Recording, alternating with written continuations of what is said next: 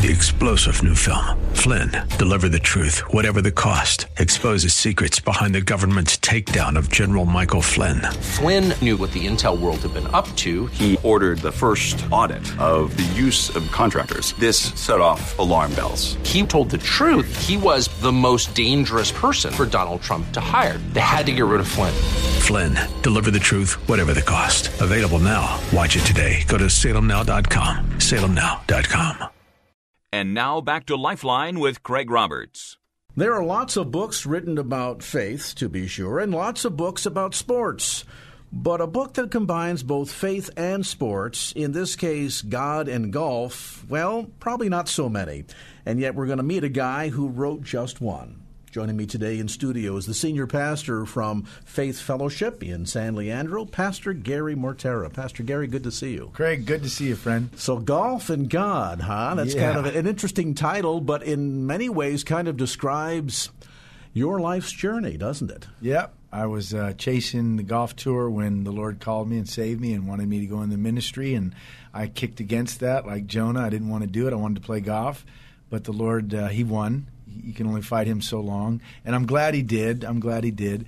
Uh, but I still compete at a high level at times, and um I wanted to evangelize some of the guys that I play with, and actually wrote it as a booklet to give out as a testimonial put the gospel of Jesus in there, and so it's my life story in golf, short version, uh, but the gospel is weaved all through the book. You are a Bay Area kid, born and raised, I think, in Oakland. Yep, 35 years. And the the trajectory in your life took a turn, as you suggest. Uh, you were looking at, desirous of, a life in the pro golfing world, and yet, as a young man raised in the church, I should say. Yep. Uh, but God wasn't always a major component in your life in terms of of where you were headed. At least not not early on as a young man, was he? At age 16, uh, I said to my parents, I'm not going to church anymore because you want me to go. They were very godly, raised us in church uh, multiple times. Um, and about 18, I really took a left turn into the world and, you know, tried most of the flavors that are out there. Uh, so from 18 to 22, I just was living a young man's life. And uh, but God just continued pressing in through different avenues and different people. And so one night when I was 22 years old, uh, I was watching the Raiders play the Seattle Seahawks on Monday night with my buddies, uh, getting loaded and uh, just doing the thing. And all of a sudden, the sense came over me: I, I got to get out of here. And I said to my friends, "I got to go." And they said, "Go, go where? Where are you going? The Raiders are on." I said, "I got to go to church, man." And they said, "It's Monday night." I said, "I got to go." And uh, something was just compelling me to leave, and so I got in my car and drove to a little church in North Oakland and uh, sat in the back row. Young black preacher was preaching on the love of God, and I knew it was time for me to surrender my life. And so when he had the altar call, I went forward and accepted Jesus Christ as my Lord and Savior. I said, "Lord, if you could die for me, then I could live for you," and it changed my life. So those seeds that had been planted in your life early on clearly had an impact. and a praying mom. My mom would every time I would come home late at night, she'd be on her knees praying, and I said, "Mom, why are you always praying?"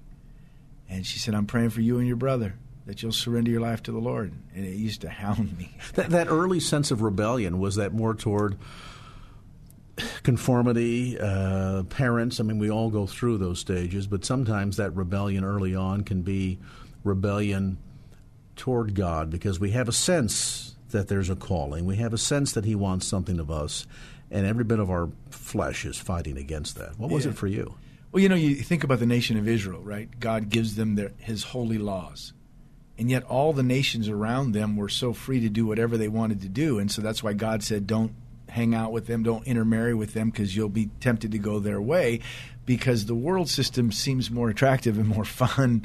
Um, and living for the Lord is a, is a narrow path, as Jesus said. And so, uh, going to public schools, you know, hearing what's going on, watching what's going on, all the women that are out there, all the stuff, you know, it seemed more attractive than going to church and serving the Lord. And so I, as a young man, just opted for that for a while and realized after a few years, this is empty. This is this takes you nowhere. And so uh, that's when I started to respond to the Lord. And perhaps for a lot of us, that, that sense that there is a gnawing there there is that some describe it as a God shaped vacuum that is looking to be fulfilled by God, Yeah. and yet we tend to try to put everything else in there, be it uh, relationships, money, drugs, sports, fast living. And yeah, I guess even maybe some eavesdropping on this conversation today would say, yeah, a day on the golf course on a Sunday uh, playing 18 holes sounds a lot more attractive than sitting in a hard pew for two hours in church on a Sunday morning. And yet, there's something that the church experience, and specifically a relationship with God, will satisfy that a month of Sundays or a lifetime spent chasing that little white ball around on the lawn will never satisfy. That's right. And God's not opposed to us enjoying things. I mean, Paul said in 1 Timothy chapter 6, God has given us freely everything to enjoy.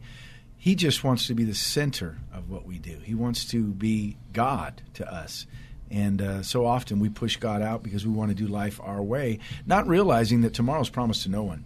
I mean, the next breath we take isn't promised to us. And so, what really is important? Eternity. That's what's really important. And so, how can I live my life, serve God, still enjoy myself, but realize He has a purpose for me? And I'm thankful, Craig, that at age 22, I, I was able to see that. It saved me a lot of heartache. There are a lot of people that have a perspective, too, that God is waiting up in heaven with a large stick, just watching our every move, waiting for us to step out of line so He can, boom, bring that stick down on our head. Um, what was that perspective like for you as a young man growing up? Yeah, it was there because obviously I had knowledge of God, and, and uh, people that weren't raised in church or in a religious background don't have that deep of a sense of it. But I did. I had that sense. But I just wanted to do my thing. And I would rationalize and justify it. Well, why is this wrong? Well, why can't I do that? So, what's the big deal? And so you, you fight against the knowledge that you have, and it's like it says in Romans 1.18, you know, they suppress the truth of God. And so it's easy to suppress God to do your own thing. But you'll find in the long run, uh, sometimes God will even give you what you want. Uh, I think in the Psalms it says God gave them what they desired, but He sent them leanness of soul. There's just an emptiness in your soul. Okay, I'll let you do it your way. I'll let you go down your path, but it's empty. And so, uh, you know, thankfully at an early age I saw that and I responded to it that Monday night. That was hard walking out of that house that night with my buddies, and they were like, "What? It's Monday? Huh? The Raiders are on, man!"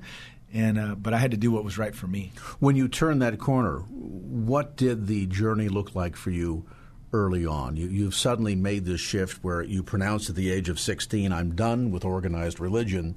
Suddenly, at the age of 22, God Himself is tapping you on the shoulder. So now you're beginning to make a pretty massive paradigm shift. Was Huge. there a, a struggle there? And, and was there a sense early on that part of what God had for you would ultimately include full time ministry? Mm-hmm.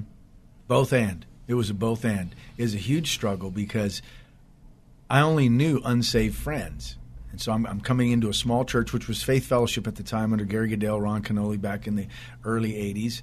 And um, so it was a small circle. But my big circle was all the guys and women I used to know, friends. And so here I am shifting out, and they're watching this shift, and they're going, dude, something's changed in you. And uh, so it opened up a huge door of evangelism but the temptation was still there. And uh, I just made a commitment to the Lord and myself that I was just going to serve the Lord. And by the power of the Holy Spirit, you're able to do it. Uh, and then all my friends started wanting to know about what is this change. So all of a sudden, here I am preaching to all my unsaved friends, and many of them got saved after that. And so there was the dual thing of, oh man, that's very that's Egypt, right? It's, I can hear it, and yet, wow, the Lord is touching their lives through what He's doing in mine. And it's a process too, isn't it? In, in the sense that some people falsely think that when they make a commitment to Christ, when they surrender their life to the Lord, while Scripture tells us that all things have changed, then we become a new creature in Christ Jesus. There is, though, that process of surrendering. Paul talked about the need to die daily to the flesh. So there is that process of sanctification that takes a bit more time, isn't there? That's still going on. I hope so. That's for all of 36 years ago, and it's still going on. It's like Paul said, you know, till Christ is formed in you, you know, take you from glory to glory. Um, but, you know, changes should be made immediately. There should be a distinct difference. Uh, uh, what repentance, metanoia means to turn and go in a different direction, think differently, and God does that. And all of a sudden, you're getting your mind transformed by the Word and under good teaching and preaching and uh, different influences in your life. You know, you're now you're with a Christian community rather than just an unsaved community, and so it's difficult to live it out in an ungodly world that we live in. But uh, but you can do it. Over time, does that that taste, that desire for things of the old life, begin to diminish? You know, the bigger things, yeah, but sin is right there, Craig. I mean, we all have a sin nature. Paul said, It's no longer I, but sin in me that makes me do these things, and who will save me from this body of death? And it's only through the work of the Holy Spirit. It is, you know, he said in Galatians 5 that if you walk in the Spirit, you will not fulfill the lust of the flesh, for the Spirit lusts against the flesh, it wars against each other. Um, and so the more you walk in the Spirit, the easier it is. Uh, the more you get away from those things, then the flesh wants to take over. Joining me today in studio is Pastor Gary Mortara, of course, is the senior pastor at Faith Fellowship Church, located in San Leandro. More information, by the way, about the church online at faith-fellowship.us. That's faith-fellowship.us. Gary also hosts I Speak Life, the radio program heard weekday mornings at 11 a.m. right here on KFAX. We'll tell you a bit more about that coming up later on in our conversation. Meanwhile, a brief timeout. Back with more right after this.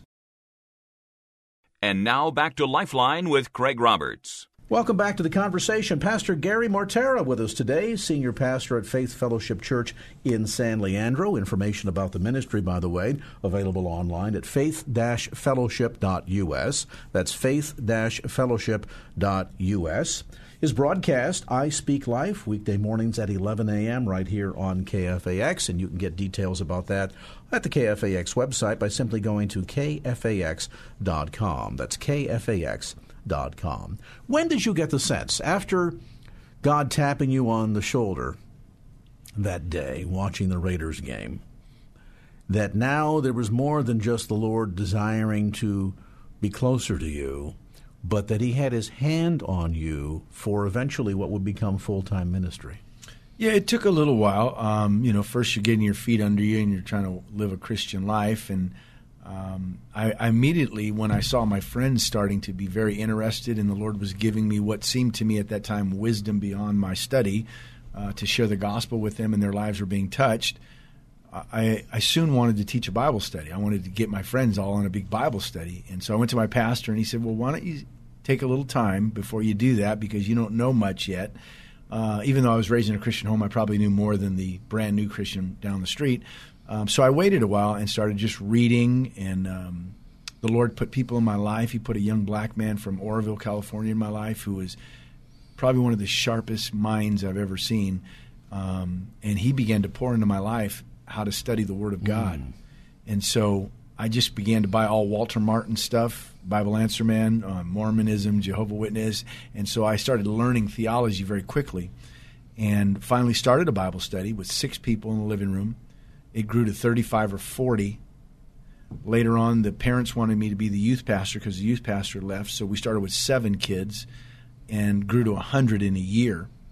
And I was like, okay, maybe the Lord's wanting me to do this, but I still wanted to go after the PGA Tour. And so I kept fighting it. I just kept fighting it. And so eventually I surrendered. Uh, I remember I had a caddy who is now a judge or a lawyer in uh, Oakland, Jewish guy, Ivan Gold. He used to caddy for me, and we were getting ready to go on the, uh, different tours to play. And he called me up and he goes, "Okay, Gary, I got this whole year mapped out. We're going to go to the Canadian tour, then we're going to try the South African tour, and we're going to go to." The... And I said, "Ivan, I can't do it." He goes, "No, no, no, you don't understand. I already got it all." Ma-. I said, "Ivan, I can't do it. God's calling me to the ministry." And he's like, What? I said, I, I can't do it. And so at that point, when I said it out of my mouth, the shift became real.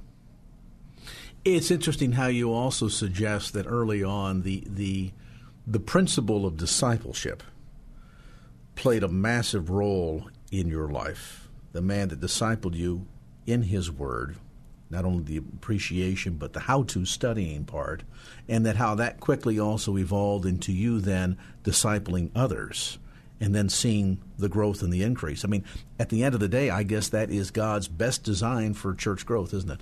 Yeah. Um, it's a calling, right? Ephesians 4 says, and he called some to be apostles, prophets, evangelists, pastors, and teachers. So not everybody's called to be a pastor, um, but we're all called to bear fruit, mm-hmm. much fruit, fruit that will last. And so I don't know how you can be really a Christian, especially in America, a free country, and not affect other people's lives. I mean, I think there's a, something missing if that's happening. Um, so as a Christian, you're supposed to sh- let your light shine. You're the salt of the earth, and and I knew that at that point the Lord was calling me to something more than just being a Christian on the golf course. Uh, one of the reasons also was that I was missing the cuts in some of the tournaments by one stroke every time. Funny how God will right? that happen. one stroke. I mean, it's probably happened a dozen times by one stroke. So it's like, okay, Lord, you know, that putt could have dropped it, lipped out, you know, whatever. At the end of the day, do you get the sense, though, that fully surrendering your life brings you significantly more satisfaction? And, and I ask that question because Scripture tells us that He will give us the desires of His heart. But we also know that the Lord wants our heart set on Him. Mm-hmm. And as much as the, the attraction, the appeal, and it could be anything for anybody listening, you know, whether you want to be the number one golfer on the PGA or the number one football player on the gridiron or the number one businessman selling a million widgets a week, whatever the case might be, uh, there's sort of that, that fleshy pull, that earthly desire, that sense of fulfillment. Um, in human terms, that's that's there in our psyche, and it's part of our culture too. And yet, going back to that sense of there being that God shaped vacuum that only He can fit into, that only He can provide fulfillment. Do you find over a course of time that as much as, yeah, the golfing is attractive, the relationship with God and fulfilling what He has specifically and uniquely called you to do becomes even more attractive and even more satisfying? For me, yes. Um, now there are guys on the PGA tour that love the Lord as much as you and I do, and they're right in the center of God's will. It just wasn't God's will for my life. Uh, he wanted me to be a, a, pastor and a teacher, a shepherd of His people, and um, I, am thankful I did that. And you know, you just know, like in golf, the lower the score, the better. So par is 72. If you shoot 69, that's great. 68 is better. 67 is better. 66 is better. People tell me that every time I speak I shoot 63, right? So that's a nice compliment. And I enjoy pastoring. I enjoy study. I enjoy teaching God's word. I enjoy seeing people's lives transformed. And uh, that's why we do what we do. And at the end of the day, it's really simply a matter of surrendering to Him for whatever that means for our life. Because as you suggest, your ministry, the impact is no less significant than the person involved, and we'll call it for a more generic term, marketplace evangelism, who maybe, in your example, is on the PGA Tour and being able to speak truth into the lives of people that you can't reach, you can't touch because you don't have access to them. That's right. And I, I believed the, uh, uh, I don't know what you call it, the dream that, well, Lord, if you let me just win one of those tournaments, I, it will open up such bigger platform for me to speak. And the Lord's like, yeah, in my time, boy. Uh-huh. yeah. you know, going back to your question too about, I said a couple of weeks ago at our church that there's two most important days of your life, or the day that you're born, and the day that you realize why you were born. Mm. And once you come to that place of realizing, okay, what is my purpose in life, and you find it, man, that's a beautiful day in your life. And so Pastor Gary Mortara with us today in studio, senior pastor at Faith Fellowship Church in San Leandro. He also has a radio broadcast called I Speak Life, heard Monday through Friday at 11 a.m. right here on KFAX. You follow John MacArthur. You're good friends with John MacArthur. Yes. Does he know that you get the last word at the end? I told him that you put me on right after him to straighten out his theology. well, By talk- the way, we're on at 10 o'clock at night and I think at three thirty in the morning. Also, that's for the folks who get up real early yeah. or stay up late. So we're on three times a day, KFAX. And uh, again, the entire program schedule available for you at kfax.com. The uh, church website, by the way, is faith-fellowship.us. That's faith-fellowship.us. You might be new to the San Francisco Bay Area, looking for a good, solid Bible teaching home. Um, if so, we invite you to check out Faith Fellowship. Um, service time Sunday mornings, nine a.m 10:45 a.m. and then 12:45. So Yeah. those like to sleep in a little bit, Yeah. that's something for everybody. Yeah. Details again on the web at faith-fellowship.us. A brief timeout. back to more of the conversation with Pastor Gary Mortara from Faith Fellowship right after this. And now back to Lifeline with Craig Roberts. And welcome back to our conversation with Pastor Gary Mortara. Gary, of course, is senior pastor at Faith Fellowship in San Leandro. Information about the church ministry online, by the way, at faith-fellowship.us. That's faith-fellowship.us. The radio broadcast I Speak Life, weekday mornings at 11 a.m., right here on KFAX. Tell us about how God called you to Faith Fellowship. When you first stepped into this church, it is one that had been around for a number of years, had a dwindling congregation, and I understand at one point the pastor just said, That's it, I'm done, and, and almost literally walked away from the congregation. Yeah. I uh, got saved, like I said, November of 1980. By February, March of 81, so just a couple of months later, uh, I was praying about, Lord, what church do you want me to go to? My dad went to a wonderful all black church in Oakland that's still there today, All Nations Pentecostal Prayer Clinic, uh, but they went to service till two o'clock in the afternoon. My mom went to a little Italian Pentecostal church that was a little more slow motion hymnals kind of thing, and so I needed something that fit more my personality and style. So I met a guy on the golf course, and he said, "Why don't you come check out my church, Faith Fellowship in Oakland?" It was in Oakland on 64th and Bancroft. Gary Goodell was the pastor. Ron Canoli was the worship leader. And I went there. It was a church about 125. Uh, great Bible teaching. And I said, This is a church for me. Well, I didn't know that 12 years later I'd be the pastor of that church. So that church grew under Gary Goodell to about 550 people. He moved it to San Leandro into a high school. And in one Sunday, he said, I'm leaving. I'm, I'm not going to be here anymore. I'm taking a church in San, uh, Southern California, in Los Angeles. Well, he was like Paul to me. I was like his Timothy. And so I wept like a baby. I, I thought it was like he died, you know, and the next week he was gone. And so we're without a pastor. The church is at 550 people. Uh, we were without a pastor for a few months. The elders ran the church. Foursquare then brought in a guy from San Diego who wasn't accustomed to the Bay Area. And he did not want to take the church back to Oakland, where it was originally founded. So he wanted to keep it in San Leandro. Um, he saw me as a threat because I was very popular in the church. And I ended up leaving at that point about two years later.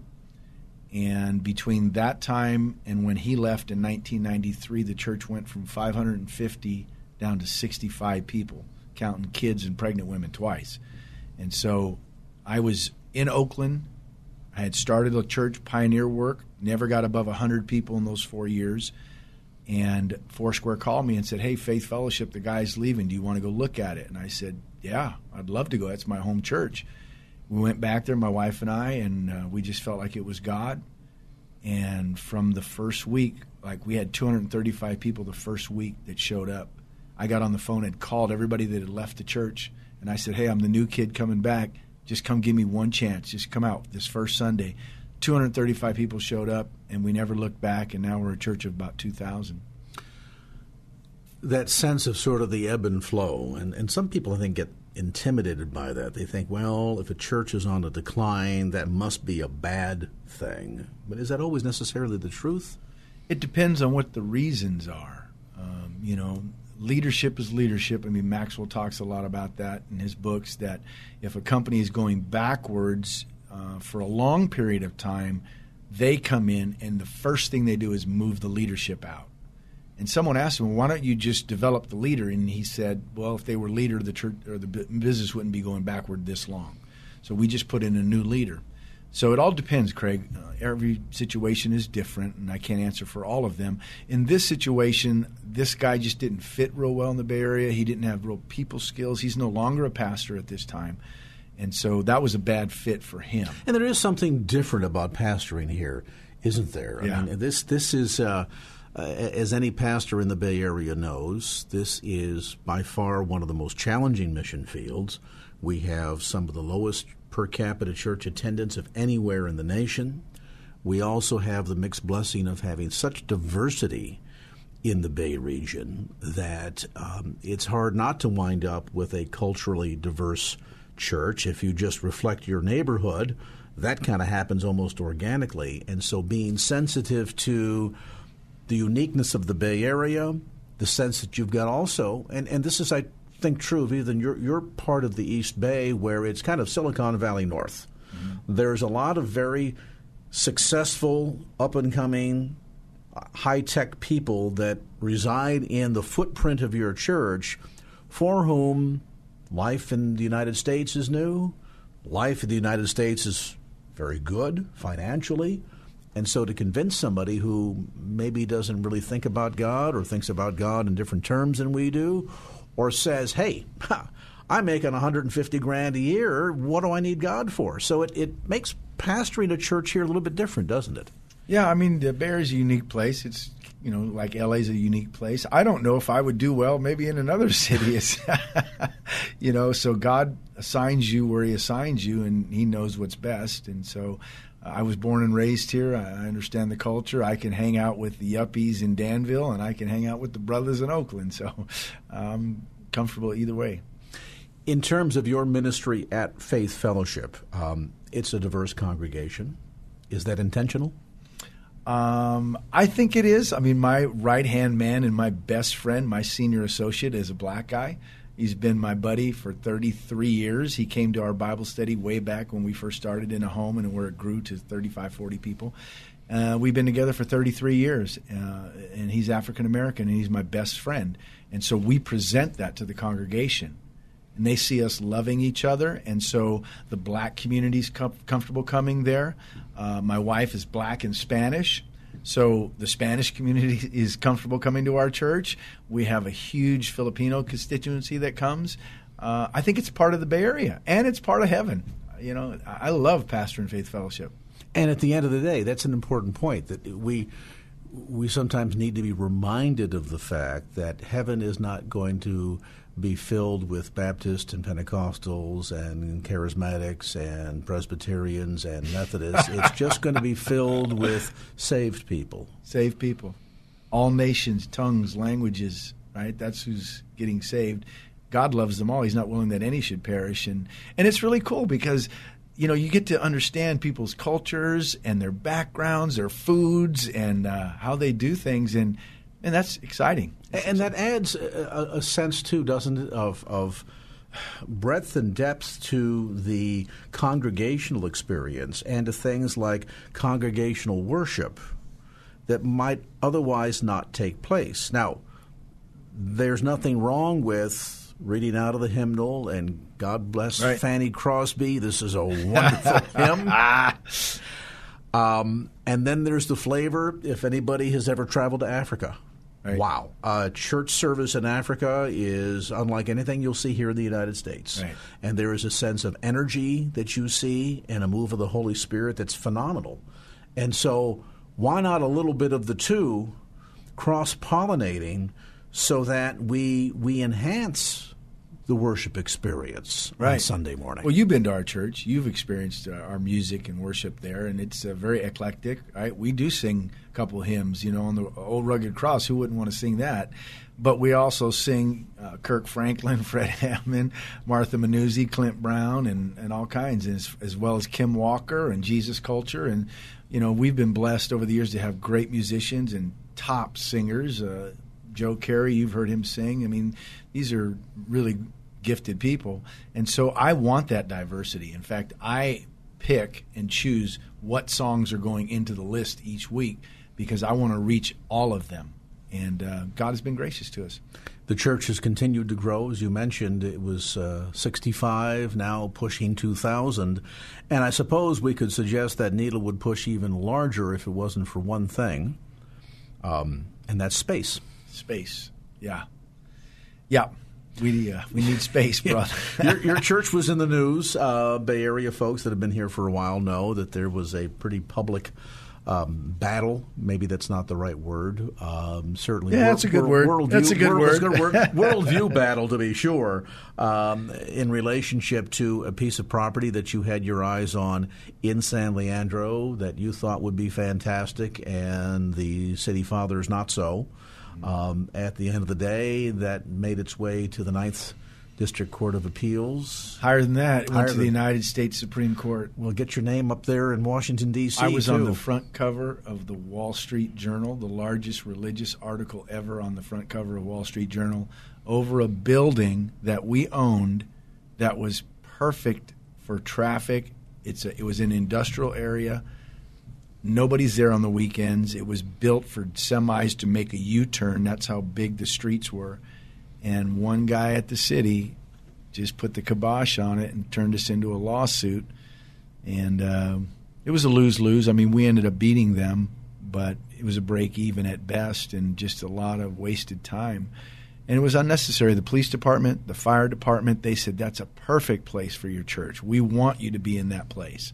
The residents in the neighborhood where we're at wanted us to be in that place, but uh, the powers that be are the powers that be, and it's tough sometimes.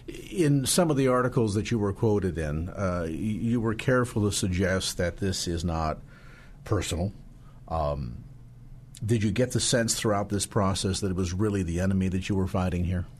Well, Satan is behind those kind of things, but as Paul said, we wrestle not against flesh and blood. Um, and so, yes, but he uses people as puppets. And so the ignorance of people, the ungodliness, the antichrist spirit, the not seeing the purpose of the church, the need, what we bring, the value to the city, all the ministries we have, helping kids, families, youth, uh, poor people, and somehow that isn't good enough. You're not going to get your way, preacher. At the end, as you say, all the way to the U.S. Supreme Court. Um, listeners to this program certainly are familiar with the work of Brad Dacus and Pacific Justice Institute. They did an exemplary job. Outstanding. um, sta standing up and representing you guys. Um, at the end, now that you've kind of turned a corner from that battle, as you look forward to, okay, what's going to happen next here? The reality is you still need a larger building. So, any idea what God has got in store? Is kind of just waiting on Him, period? Yeah, well, the good thing, and this is uh, church multiplication, but we have sent out 10 couples to either start up or take over churches, all of them in the Bay Area. So, my heart is to see the Bay won for Christ. Uh, you know, as a local pastor who the Lord has been gracious to be what people would call successful, I've also been able to send young guys out who have been trained under our auspices and are doing great jobs all over the Bay Area. And some of them are as close as three miles away. So that's been awesome. Most pastors, when they pioneer a church, sending out someone, you know, I'll send them to Omaha or Seattle. You don't send them down the street. But um, we've been graced to be able to do that. And down the street is where the need is. Yeah. And they've been trained and equipped in this mission field for this mission field. We have churches uh, that we've sent out the pastors to in Pleasanton, Foster City, Oakland, Emeryville, Brentwood, Mountain House. Uh, we have a church that we d- discipled Spanish that rents from us at three o'clock in the afternoon on Sunday. So, yeah, it's been pretty cool. But I do need a bigger building, Craig. So Make that note. If there's somebody listening that has one, in, Help, in San help! Leandro, um, reach out to Pastor Gary Mortara at Faith Fellowship. Hey, we're going to take a brief time out here, get caught up on some things, and then come back to more of the conversation. If you've tuned in a bit late, Pastor Gary Mortara is with us today from Faith Fellowship in San Leandro. Information about the ministry online at faith-fellowship.us. That's faith-fellowship.us. Back with more right after this. And now back to Lifeline with Craig Roberts. We are back. Pastor Gary Mortara is with us today in studio. His broadcast, I Speak Life, heard weekday mornings at 11 a.m. right here on KFAX. He, of course, is also the senior pastor at Faith Fellowship Church in San Leandro. We joked earlier about the fact that you follow John MacArthur and Grace to You. You and John are good friends and golfing buddies. Yes, love John. John's been a dear friend for over 20 years, and uh, he's been like a dad to me in certain respects. And I can't believe that I follow him on the radio. I mean, he was my icon when I was a kid. So, yeah, it's pretty cool. Um, We don't see eye to eye on everything, though. but that's okay. I, I mean, there, there, there's there's room for a variety of flavors of expression within the body of Christ, and I guess we could probably debate all day long. Well, is it better to sprinkle or to dunk? And who knows who's going to win that that battle? Um, and that's okay. yeah. You wrote a book. You've wrote several books, but one of the books that you wrote, uh, The Token Charismatic. Um, John is aware that you wrote the book. He's read it. Um, well, he read it in one day. Send you a note with corrections? uh, actually, I have his text that he sent me after he read. He said, Gary, you make a very compelling argument. However, I've been teaching this for 30 plus years, and I see it the way I see it. In a nutshell, tell us what that argument is. John is a cessationist. He believes that the gifts of the Spirit, the nine gifts of the Spirit found in 1 Corinthians 12, um, ceased when the apostles died. Peter petered out, that was it. Yeah. Mm-hmm. And that tongues are uh, not for today, they were for a distinct time in the church. And so, because John is so widely listened to and well read by other people, I mean, he's a large voice in the kingdom. Um, I think and believe that he takes away a certain dynamic from the church because he doesn't believe those things. And he and I have had face to face conversations about him for years. What compelled me to write the book is that he had a conference and then wrote a book called Strange Fire, calling all charismatics uh, sort of whacked out, if I could use a better term. Um, so I went to him. I actually flew down on my dime, played golf with him at his country club, and I said, John, you're painting with too broad of a brush. Okay, you know me. I'm charismatic. I'm not one of those whacked out pastors. You've written me great reports on how well I teach the word and how well I've studied. So, but you're including all of us in there. He goes, You're right. I, I do need to change my terminology because that's not fair. The second point is is he really doesn't believe in the gifts or he redefines how they operate from the scripture. And so after he said that, he didn't change his terminology. He wrote the book. Everybody read it. And I said, John, I'm going to write a rebuttal to this. And he said, Gare, you're welcome to do that. He said, it's not going to hurt our friendship. You have every right to write your view. And so I did. And I believe, Craig, I honestly believe that the burden of proof is on John. I believe my argument is more compelling. I believe I'm more biblically accurate. And I have the experience to go with it. In fact, he said to me one day, Gary, you base your theology on your experience. And I said, John, you base your theology on your lack of experience. I said, Yeah, I speak in other tongues in my prayer closet, and that's scriptural. Yeah, we believe that God, at times, according to His will, does miraculous healings, and that people can operate in that flow, like our founder, Aimee Semple McPherson, did. So the burden of proof is on you. You've got to prove that it doesn't exist, but our experience says it does, and you don't have one scripture, not one scripture to say that that was going to end when the apostles died. The one thing that, that is always striking, folks that have perhaps had the opportunity to travel on mission trips um, may know this to be true if they've witnessed it with their own eyes, that we might hear in a uniquely American, perhaps more broadly Western Christian experience say, well, miraculous healings, people being raised from the dead, the blind seeing again, the lame walking, the deaf hearing. We certainly see that historically in the book of Acts and within the, the first century church as a means of God using the miraculous to get people's attention, mm-hmm. and very adeptly did so. But that a certain stage within the church experience, that ceased. And yet, travel to Mongolia, travel to parts of Africa where there's no predisposition of, of theology or doctrine in either direction, meaning they're neither Calvinist nor Arminian, they're not conservatives, they're not they're not charismatics, they're just Christians. Just Christians. And suddenly you begin hearing these testimonies of the farmer who was poisoned, who died, and the missionaries from the next village over came and prayed. And he was raised from the dead. And as a result, that entire village came to the saving knowledge of Jesus Christ. Yeah. And you see the evidence of that and say, wow, um, kind of hard to deny that's not God. And in in fairness to John, John wouldn't say that those things can't happen. What he is arguing is that the gift of healings, or the gifts, it's a double plural, gifts plural of healings. No one is walking around with those gifts today to be able to do that.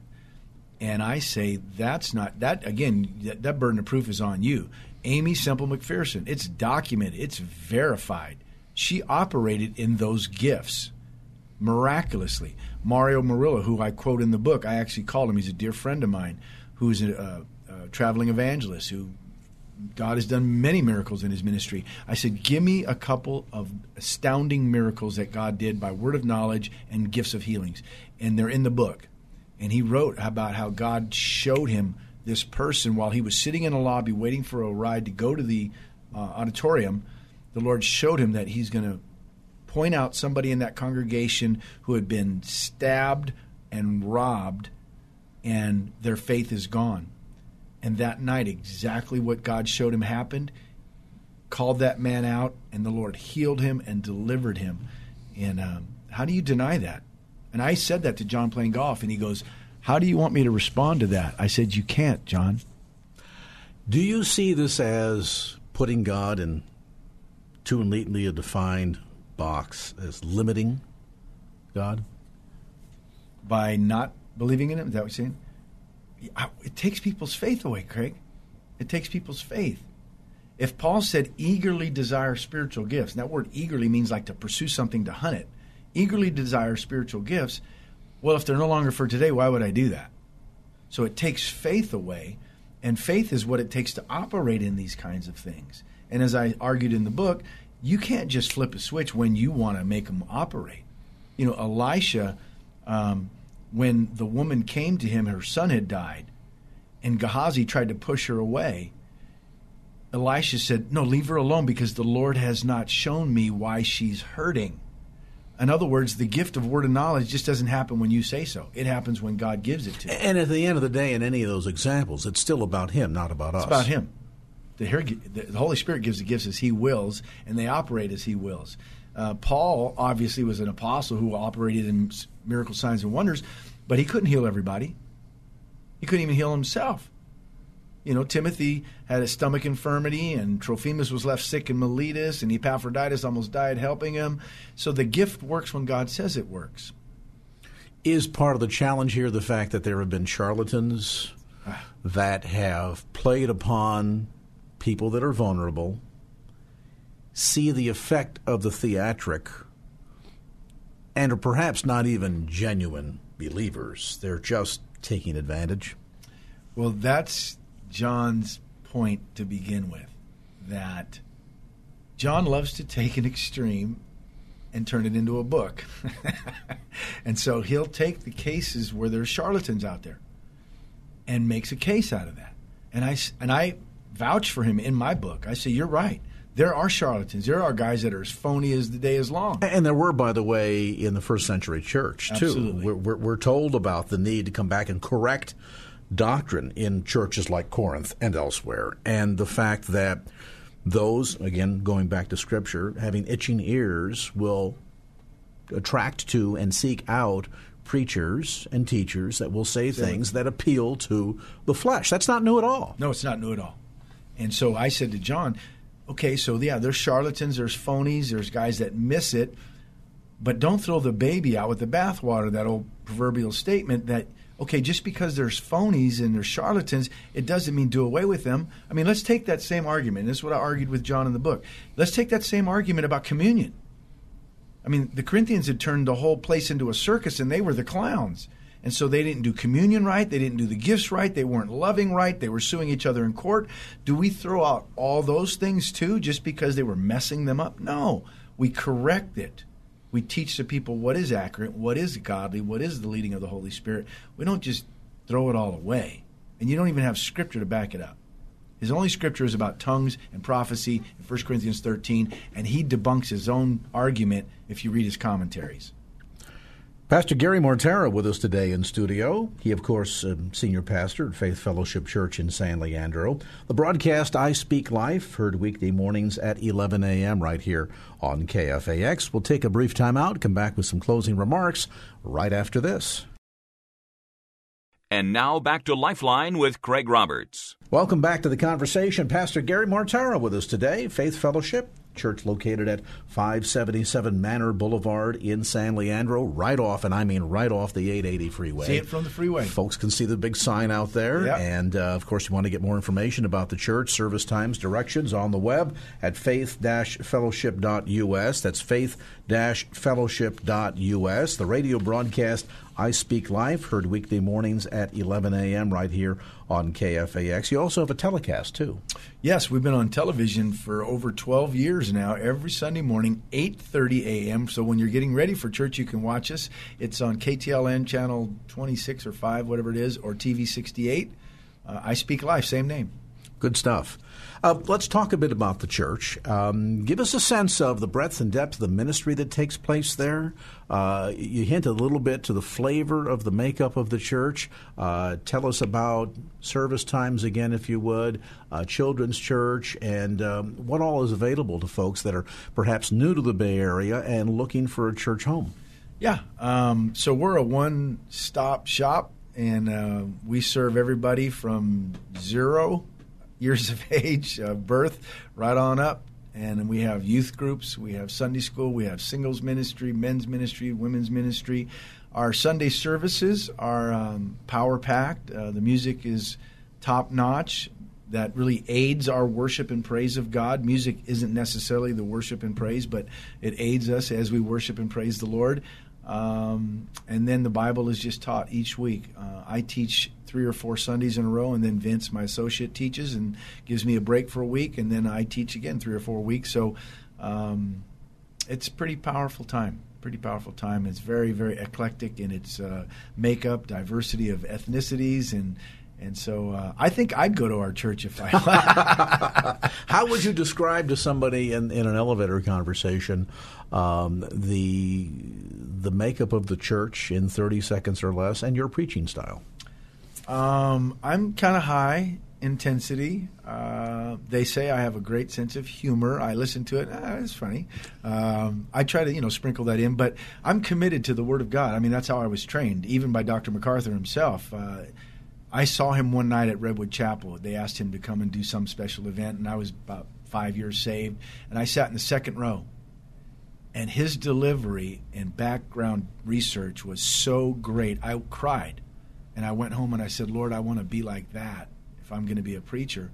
And so I honestly study as though Dr. MacArthur is going to be sitting in my service every Sunday. So I want to know that I covered all my bases. More importantly, right, study to show yourself approved unto God. Um, but that kind of mentality. So I want to break down the word and make it applicable to your life. Um, yeah, we do a lot of theology, but we also do a lot of practical, everyday living skills. And it really needs to be a balance of both, too, doesn't it, in terms of the application of God's word to our own life? Yeah. If people can't leave with something that day, then what was the point? Um, either drawing themselves closer to the Lord or fixing a relationship, like the blessing of forgiveness. Not the blessing that God gives us forgiveness, although that's awesome, but the blessing of forgiving other people. And So we talked all about relationships and the phone calls, emails, Facebooks that I received of, wow, that message stirred me to go call my sister who I haven't talked to in six years to get things right, at least do my part that's everyday living. Even though, and isn't it fascinating how oftentimes we as Christians, where you would think we'd have this one just nailed, we would have this one down pat. I mean, after all, we have been forgiven. Our salvation has been bought with a price. The Lord, in fact, set those wheels in motion. Scripture says, while we were yet sinners, Christ died for us. We of all should know what it's like to having been forgiven to forgive others, but we struggle with that sometimes, don't we? We absolutely do. The reason is is we um, we exaggerate the other person's sin and we minimize ours, and we forget, Craig. And this is what I hammered home last week. We forget what God has done for us. You know, Christ died for us in that while we were yet sinners. He died for us. He loved us and said, I'm going to die for you, even though you're the worst of sinner. And so all of a sudden somebody offends us, and we're like, oh no, that's the unpardonable sin. It's amazing, yeah, the, the way we kind of change that up because we will, when offended, immediately say we, we need to have call for justice here. Yeah. This this wrong has to be righted, and yet when that table is turned, so well, thank God Jesus forgave me. So I I use the illustration. I said it'd be interesting to have a video camera on any one of us while we're driving and watch the two different reactions.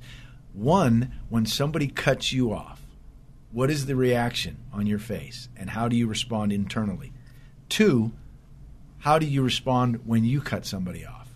And when we cut somebody off, it's, oh, sorry, sorry, my, my bad, excuse me. We want immediate grace and forgiveness and understanding. But when somebody does it to us, oh, no, no, no, no. I had a buddy of mine whose wife put an ichthus uh, sticker on the back of the of the car, and he went out there with a hair dryer and took it off. He says, "I just it's just too ruinous to my to my my uh, testimony if they see me respond in a negative fashion, and then Yeah. they see ah, there's another one of those Christians." You might get pulled over for having thought they stole the car. That's right. That's right.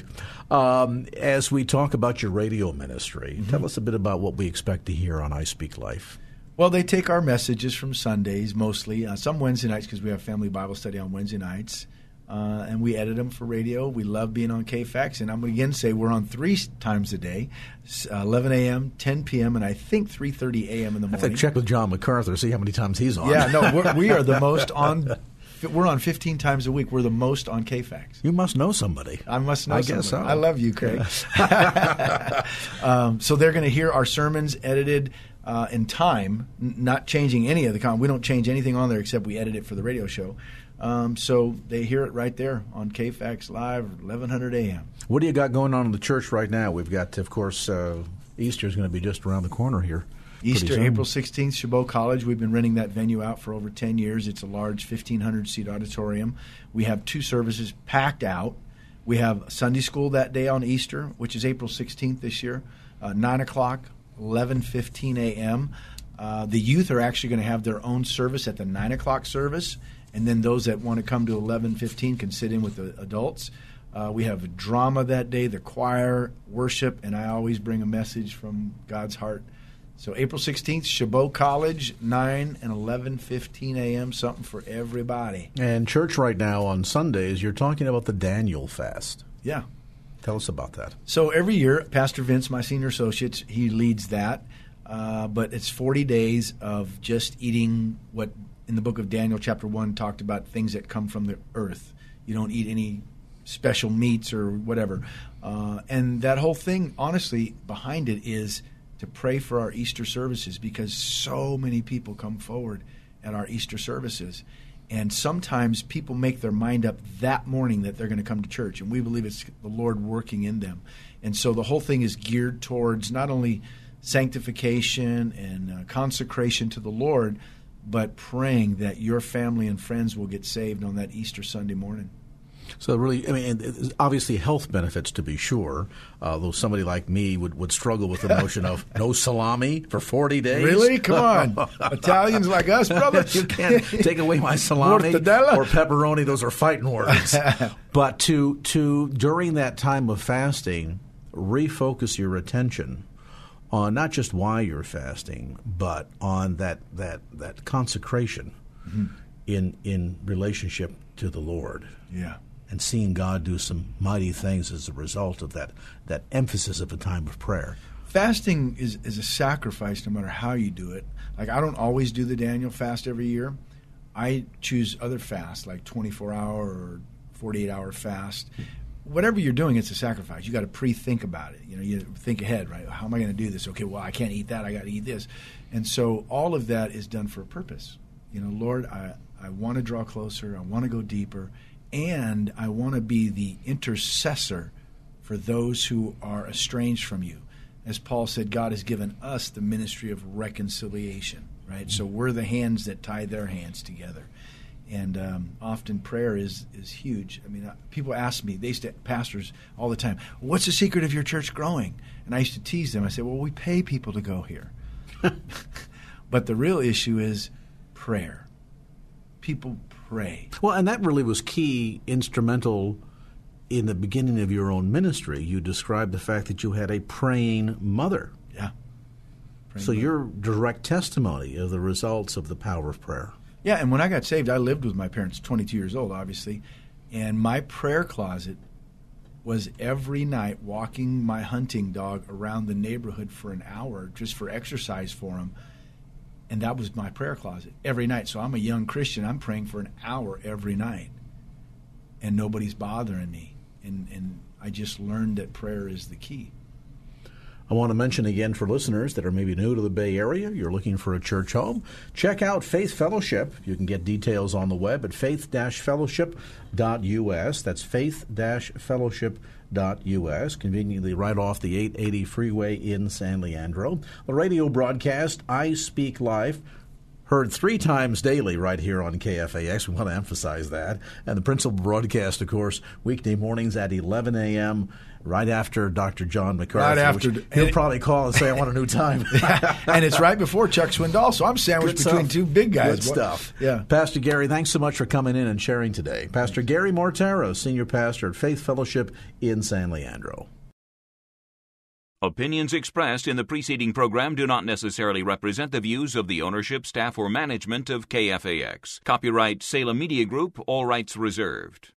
Three star general Michael J. Flynn, head of the Pentagon Intelligence Agency, knew all the government's dirty secrets. He was one of the most respected generals in the military. Flynn knew what the intel world had been up to. He understood its funding. He ordered the first audit of the use of contractors. This set off alarm bells. The explosive new documentary, Flynn, Deliver the Truth, Whatever the Cost, uncovers the facts behind this scandal. Flynn told the truth. He was the most dangerous person for Donald Trump to hire. I find out the worst enemy that I'm going to face in my life is right here in America. They took my assessment and they wanted me to change it. And I was like, I'm not changing it. They had to get rid of Flynn. With in depth interviews, archival footage, and never before seen personal records of the man behind the headlines. I just felt like I was drowning. Flynn, Deliver the Truth, Whatever the Cost. Available now. Watch it today. Go to salemnow.com. Salemnow.com.